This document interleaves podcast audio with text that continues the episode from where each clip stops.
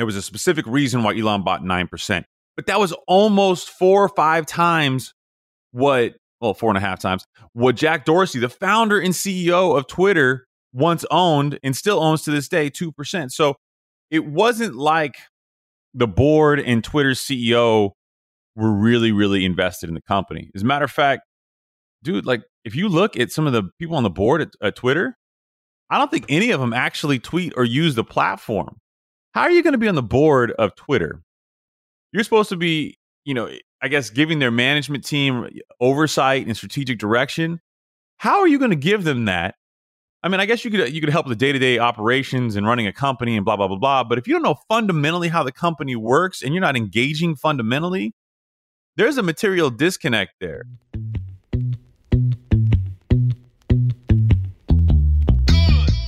Hello, friends, and welcome to the Higher Standard Podcast, where we give you ultra-premium, unfiltered truth when it comes to building your wealth and curating the lifestyle of your dreams. No games, no drama, and no shenanigans. I am your host, Chris Naghibi, and I'm here to help you distill the immense amount of information and disinformation out there on the interwebs and give you the opportunity to choose a higher standard for yourself. There are no gurus here, and no one gives a damn about how wealthy you look. I'm an attorney and a banker, amongst other things. Does that mean you should listen to me? Hell no. This is just full disclosure that while we talk about money, wealth, law, investing, and a lot of related topics, you should always speak to your own advisors for an opinion tailored to your unique investment perspective. I am obligated to tell you that nothing contained in this show is in fact legal or investment advice and is being provided solely for entertainment purposes. So sit back, relax your mind, and get ready for a different kind of podcast where we elevate your baseline in crispy, high-resolution audio. This isn't a different standard. It's the higher standard.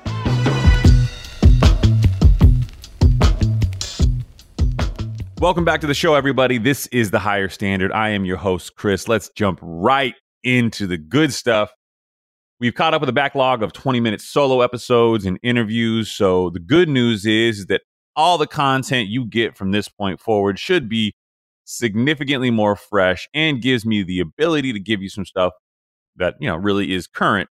So one of the things in the current events world that I really wanted to talk about was Elon Musk, SpaceX and Tesla CEO Elon Musk. You know, I know, we all know, has reached a deal to buy Twitter for about $44 billion, but the media isn't reporting on the entire story. And I don't know if it's because people don't really understand how taking a public company private really works, or if they don't care, or if it's just a sensationalness of all this money being put out there, that's all people really care about. But I thought there's a little bit more here to unpack, and a good 20-minute solo like this will give us the opportunity to kind of talk about some of the logistics that are really going without anybody talking about them. So a little history here. If you followed it, this is still worthwhile for you because I get into some details that I think are also being left out by the media. But before Musk can take over, the largest shareholder was Vanguard Group, a little more than 10% stake in Twitter, according to CNN Business, I think it was. Other top institutional investors were Morgan Stanley Investment Management and BlackRock Fund Advisors and all the names you would know. But Morgan Stanley's important, and I'll circle back to that later on. Most of Twitter was owned by private companies and investment groups. And this was kind of shocking to me. Jack Dorsey, the former, founder and the former CEO of Twitter, was previously Twitter's largest individual shareholder before Musk bought his interest when he had, I think, totally invested of 2% of the company's stock, according to Bloomberg, when I dug that up and did some homework for this episode.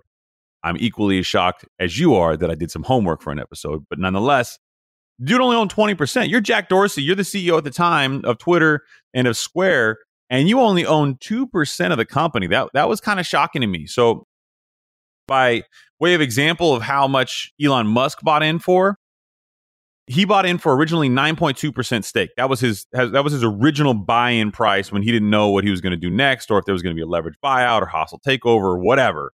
So that much stock got him an offer from the board to be on the board of Twitter, which I think he said yes to and then ultimately declined, probably because he decided that a leveraged buyout was the way he wanted to go. But the 9% mark for stock ownership is really, really important. And that's probably a different podcast episode for a different day on why holders of 9% stock or more in a company have a different level of scrutiny. But we'll get into that on a different episode. Suffice it to say, There was a specific reason why Elon bought 9%, but that was almost 4 or 5 times what, well, 4.5 times what Jack Dorsey, the founder and CEO of Twitter, once owned and still owns to this day, 2%. So it wasn't like the board and Twitter's CEO were really, really invested in the company. As a matter of fact, dude, like if you look at some of the people on the board at Twitter, I don't think any of them actually tweet or use the platform. How are you going to be on the board of Twitter? You're supposed to be, you know, I guess giving their management team oversight and strategic direction. How are you going to give them that? I mean, I guess you could help with the day-to-day operations and running a company and blah, blah, blah, blah. But if you don't know fundamentally how the company works and you're not engaging fundamentally, there's a material disconnect there. But, well, whatever. I mean, look, if Jack Dorsey, who has come out since this whole thing with Twitter started, came out and said that the board is part of the problem, so that shouldn't really be a surprise to anybody. And frankly, that's probably what led so much of the way for Elon Musk to have this opportunity. And I don't think the media is talking enough about how dysfunctional the company was. According to National World, when the deal is finalized, Twitter will offer a, quote, tender offer to investors to have their shares bought out at a price agreed upon by Twitter and Musk. However, Nation World reports that the majority of the investors will receive automatic payouts when the company is privatized, the money deposited into the account that was used to purchase the stock. Under the current agreement with Twitter and Musk, shareholders would get $54.20 each share of Twitter stock they own. So then the company will effectively be private. But this is not as simple as just putting money in shareholders' accounts, okay? You have to have some approvals along the way. And I'm using the word approval with bunny ears quotes here. So Elon Musk will have a final opportunity to check the books. Keep in mind, Twitter is a publicly traded company. But unlike its peers, Meta, TikTok, Snapchat, that are profitable, this was a shocker to me because I hadn't really kept up with Twitter in a long time. Twitter's not profitable. Twitter's not making money. So were there other buyers out there? Were there not? I highly doubt that, because who, from an investment banking perspective, wants to buy his company as old as Twitter is, as old as their demographic is, that's still not making money? There's clearly some leadership issues there. There's clearly some just business structure problems there. So Elon Musk buying this was really not a, quote, investment decision, at least not on the top surface level. This was more of a freedom of speech, political direction, wanting influence and control decision. So after Elon Musk checks the books of this publicly traded company, it's got SEC reporting financials. It's unlikely he's going to find anything there that doesn't necessarily line up with what he thought he was buying. Regulators from the U.S.'s FTC, the Federal Trade Commission, and the European Commission must review the deal in order to make sure there's no antitrust laws that are being broken in the acquisition. Typically speaking, I would say that's a no-brainer, easy approval. But Elon Musk also owns SpaceX and Tesla. I don't know that they're going to come after him for a, quote, monopoly or some undue control. Then that's really what antitrust laws are really, really about at its core. There's more there, so don't DM me or send me emails talking about antitrust laws. I don't care. But essentially, he'll probably get the approval, but it won't be fast. I mean, you're talking 6 months for this process to happen. So what happens in the next 6 months? Well, the news media will fade. There'll be some approvals along the way. You'll probably hear about them.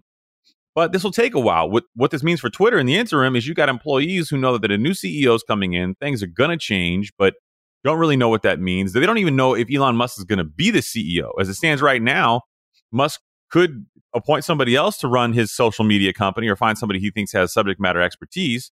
The guy already runs Tesla and SpaceX. Does he really need another CEO seat? Probably not likely that he's going to be able to run all three effectively. He's going to need to appoint some new people there. So if you're management in that company, you're like, shit, I'm going to lose my job. If you're on the board there, you're like, shit, I'm out. So for the next 6 months, there's not going to be new rollouts at Twitter. There's not going to be new features coming out. Everything's going to be put on pause until this is all done, because nobody wants to upset the new buyer, Elon Musk. I've said it before. I'll say it again. There really weren't any buyers out there. This whole thing was posturing by the board, saying poison pill and all this stuff you heard in the media. There were rumors at one point in time that Cisco or possibly private equity firms were looking to jump in, but they really could not have been true because they didn't even have the ability to really negotiate with Elon Musk about price. And keep in mind, Elon Musk was paying above what the then current stock price was, but lower than it had been historically. This is also a company that, again, is not profitable. So who is really going to compete with them? So you're buying Twitter for its intellectual property and its potential to make money, but you would have to do some things that the current management and board were unable to do in order to turn a profit there. Well, profit's going to be important for Elon Musk, and not enough people are talking about this. And I'm going to explain how some of these larger, picture deal items are overlooked, right? So it's kind of complicated. Elon Musk, who owns SpaceX and Tesla, is the richest man in the world, according to Forbes, with a $300 billion fortune, blah, blah, blah. We already know that. But even with his billions, Musk needed some help scraping together the $44 billion for the biggest privatization, I think, in decades. There's been bigger. I think Carl Icahn did some bigger stuff back in the day. But I mean, this is pretty big. This is definitely top 10 in my mind of taking a public company private, especially one as high profile as Twitter. He's reportedly using his own cash for about 2/3 of the purchase price, including $21 billion in cash. I don't know that day will ever come where I'll be able to use $1 billion of my own cash for something like that, but that's just a crazy number to read and a crazy number to be able to use. but another $12.5 billion in shares of Tesla will be used to secure loans from several banks, including Morgan Stanley and Bank of America. So Morgan Stanley not only owns Twitter stock, but they're also financing the buyout of Twitter stock, which will ultimately pay them as one of the largest holders of Twitter. So that's where that all comes back kind of full circle. They have a vested interest in this possibly being the best exit for them on the holder of stock side, as well as making money on the interest and loan on the front side. The remaining money comes from Twitter's assets. In a situation like this, Musk is buying the company in what's called a, quote, leverage buyout. Basically, that's a corporate buyout using mainly loans or bonds, in this case, loans. By doing a leverage buyout, Musk can use the assets of the company he's acquiring, Twitter, as collateral for the remaining loans. So effectively, what he's been able to do is he's been able to get loans on his Tesla stock, use billions of dollars in cash that he had laying around. It still hurts me to say that, but it's true. And then he was able to leverage the remaining value that's in Twitter. Even though they're not making money, their company has value. So they're going to take a collateral position in the assets of Twitter, and they're going to give him the remaining cash that he needs to close the deal. So again, paraphrasing, about $21 billion loan from Morgan Stanley and Bank of America, largely one company, so it's the same company. Borrowed against his own Tesla stock for about 12 and a half. And then he has about 13 billion of his own cash. So he has to pay the debt on all of that money. Anything he didn't pay in cash, if he borrowed on his Tesla stock, he has to pay down. He has to pay a monthly payment. He has to pay some kind of payment on that. Now, there might be some interest only terms or things like that to make it the payments a little lighter on him, because you're talking billions of dollars in loans and billions of dollars in payments. I will say his Tesla stock has probably got a much lower interest rate than the loan on Twitter's assets and things of that nature. But whatever the blended debt payment is, whatever his blended monthly payment is on all of this debt, he's got to find a way to turn Twitter profitable and make those payments. That's a lot of damn money. So yeah, the way it works now at Twitter is they're making money. They're just not making enough money to cover their debt. So he's going to have to find a way to reduce their existing debt. He's going to have to find a way to improve and increase their amount of revenue coming in. And then whatever the difference is between that, he's got to have enough left over from that to pay down all the debt that he took on to take this company and make it private, because he is the owner now, not the public, him. So why buy Twitter? Man, I've been going over my head of this over and over and over again. I don't really necessarily know that there's a straightforward answer other than, just some righteous nature. But what I will tell you is most people are not on Twitter. If you look at the demographics, and I spent some time last night, again, doing homework, shocker, researching why the hell he would buy Twitter, anybody would buy Twitter. What I can tell you is the platform is for older people. I mean, I don't want to be ageist, I guess, but unless you're an insider, like in business or journalism or politics or maybe even cryptocurrency now, it's generally for older people with a bigger audience that want a unilateral way to put out a message, right? We all know how Twitter works. You tweet something. But for most of us, that's probably not really useful. I mean, even for me, with as little social media following as I have, I look at it and I think to myself, is there really value going into me putting out a message here? Because there's not a lot of people taking it in on the Twitter platform versus, platforms like Instagram or platforms like TikTok or even YouTube. But that demographic has value, largely because journalism and politics are so intertwined there, and some business as well, popular, well-known business people. It's not uncommon to see headlines, right? You see headlines in the news CNN, CNBC, I don't care what you watch or what your political spin is, but you'll often see someone's tweet literally screenshot and quoted or, you know, referenced in outward media. So that there is an avenue to not only being a platform for freedom of speech, but essentially what Elon Musk has bought is influence and power. He can now control the ecosystem where the media lives and then often amplifies those signals from. So he knows that he's not necessarily owning a media outlet. He's owning a free speech platform. But free speech can be very, very challenging, right? That's algorithmic based. You can't monitor everything on Twitter and everything on the internet.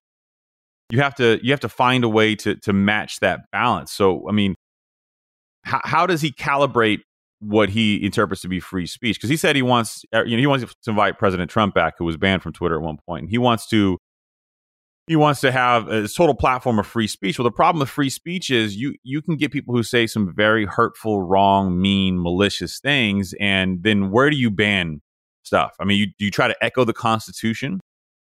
You know, hurtful speech, things that are likely to cause physical harm. How do you gauge that? How do you gauge what's considered crazy or sane? That becomes a very troubling and challenging thing to do. And as much as I would love to criticize social media platforms for how and what they do, I will say this. I will say it is incredibly difficult for any platform to really take on that amount of responsibility. If you're doing it with 10 people, sure, you could probably do it, you know, with human oversight, but you're really talking about algorithms. And yeah, sure, Elon Musk is probably the guy to work with algorithms and work with AI and leverage his technology and his engineering backgrounds and his creative backgrounds that come up with a fancy solution. But as of right now, I don't know that anybody has ever found a good way to calibrate what should be free speech and what's not, going all the way back to the Constitution. Some things to think about that he's suggested that he's going to do, though, that I think might be impactful to solving that problem and may turn Twitter around. He's already said that he hates advertising, but Twitter's largest source of revenue is, in fact, advertising dollars, selling ads, right? And we've all seen it. I think I saw one today about Dr. Pepper has a new flavor out that's got some berry thing to it. And I got to be honest, I'm considering trying it, even though I don't really drink that stuff very often. But, the ads work. He doesn't like it. I get why. It takes away from the authenticity of the message, and it certainly doesn't feel genuine when you're scrolling through and you see like this ad pop up. I would also say that people who produce video content or picture content, as much as Twitter's been used for that, it really isn't its main amplification. Its main amplification is just words. It's still those short, statements that really resonate with Twitter. So I think opening the algorithm up and telling people how it works and how things get pushed and how things get promoted and really making it transparent will help deliver on the free speech message. But what Musk has said that I found fascinating is that he wants to verify everyone. And at first, everyone's like, oh my God, cool, I'll get a little blue check mark next to my name. But that's so empowering. And I wanted to explain a little bit why that's huge. If you recall, during the last election, there were lots of known bots or alternative actors who were out there trying to change the narrative. And there was a lot of political debate whether, Trump was being helped by Russia or not. And I'm not getting into any of that. But what I will say is it's known that foreign states, meaning different countries, will come in and they will try to send a message on Twitter or try to create or curate a message on platforms like Twitter, like Instagram, all these places, in which they can spin and change the public perception to benefit them. This is why war is not really what's going on in Russia anymore, in the Ukraine, which is a sad, unfortunate set of events that I never thought I'd see in my lifetime. But real war is being fought every single day in a new Cold War type action where we're not worried about somebody sending nukes. We're worried about them trying to manipulate the ether, trying to change the zeitgeist online of what we're saying and what we're thinking and how we're doing it, via these bots and these large groups that are sending out messages and trying to send, frankly, I guess you want to call it spin. So if you were to verify everyone's account, right, get their driver's license, their ID, or whatever forms you can actually verify there's a human at the end of it, you can still keep accounts anonymous, but you know who owns that account. It's a, quote, verified check next to it. You can also have your name, obviously, like I do for all my handles. And people can know that you're authentic because you have a check mark next to you. But most importantly, they know that people without that check mark because it will be much more prevalent, are not verified. And those are likely bots. And those are likely foreign bad actors. I guess the question then becomes, does that cut back on all of this rhetoric that is influencing and changing the way people speak and act and think versus what's going on now? Does that really change how people are going to be willing to speak? Now, I'll tell you right now, if someone's name or someone's account was attached to a name and they were really worried about them being exposed, I think that would change the landscape. Does that mean that people in Russia who have bad intentions to try to manipulate the media can't get on Twitter? No, they absolutely can, but they'll be attached to an ID and verified somehow that Twitter will have to take on the responsibility of figuring out. But I think that will be the first step in calibrating that freedom of speech, is if you make sure that people that speaking are real and are doing something and have IDs and you verified who they are and they have an account that you can essentially stop them from recreating if they do something wrong and do get banned from the platform. I think that's much, much, much more powerful. It's easy with celebrities to say, oh, we're going to ban this celebrity or ban this politician or ban this person because unequivocally they are who they are and they're behind the accounts. But so much of what is spun up and put out on the web is done by anonymous accounts. And I think the anonymity, while it enables people to speak a little more freely, might be too free at some point. And I don't really know what the answer to that is. The other thing he can do is provide a subscription-based service. I think Twitter Blue right now, it's a cheap fee, but I think maybe being a paid subscription, opening up the back-end API, giving advertisers access to it the same way, Meta does with Instagram and Facebook, might be one way. But there's a lot of things changing and coming in the future for Twitter. And I really do think that it'll be an interesting way to see how a billionaire like Elon Musk, who is not attached to social media in his wealth creation, he's attached to it, and now he's taken on a tremendous amount of debt, and he has to find a way to make this work. Can he go against the grain of Meta, of Snapchat, of Twitter, of TikTok, and find a way to be distinctly different and improve the user experience for you, for me, for everybody? Can it be a more authentic platform? As of right now, I think we can all say that social media can be very toxic, and there are a lot of negatives that go with the positives. If you can just eliminate half those negatives and improve some of the positives, I think you've got an ecosystem that people will buy into. But it remains to be seen. I know there's a lot of people who are really, really, really scared about the idea of a billionaire buying this and controlling what is, quote, free speech, but it will be a private company as well. And that's something for everybody else to think about. This is one person owns this. One man owns this. He can essentially do whatever he wants. And as the way the laws are written right now, whether we like it or not, This is not a platform where anybody can mandate what free speech is. You are not constitutionally protected the same way in a private company. You don't have a right to access it. You can be banned, as exhibited by President Trump when Twitter was owned in a public company at that point in time as well. It's not owned by the government. So it's a very, very interesting, I guess, change in the landscape. And it definitely could have implications for not only what we think of as free speech, but how the laws are written and how social media companies are governed, frankly.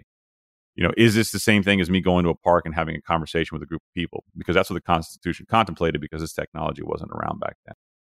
Whatever the case may be, it'll be at least 6 months before you see any of the approvals. 5, 6 months before you see any of the approvals come down, before you start to see any kind of impacts. And then I would imagine in between that time and that rollout, you'll see Elon Musk talking a little bit about it and about some of the changes that he's going to implement quickly, and then some of them that are going to take a little bit longer.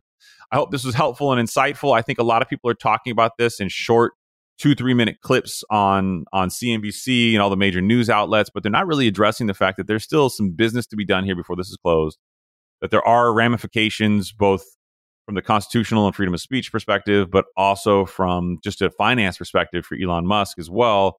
This is going to be a very complex thing. Frankly, this could wind up being a resounding success for the man or a resounding and super expensive failure. So kudos to him for having the balls to do it. I don't know that I would with a platform that's not profitable and been challenged as long as Twitter has. So thank you for tuning in. I appreciate it. We need more subscribers. Please subscribe. Please send to your friends.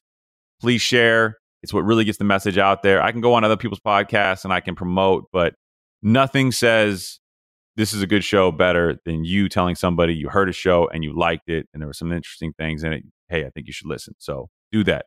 We'll catch you next week. I hope you enjoyed today's conversation on the Higher Standard Podcast. Make sure to hit subscribe or follow on whatever platform you were listening to this on. If you like this episode, please write a review and share it with us. We're getting the show up and running right now, so every message, every review, and every note counts.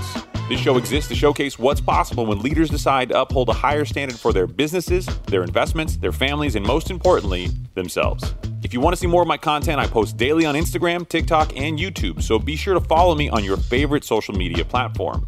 And with that, it is a wrap. And as always, I look forward to hanging with you all on the next episode.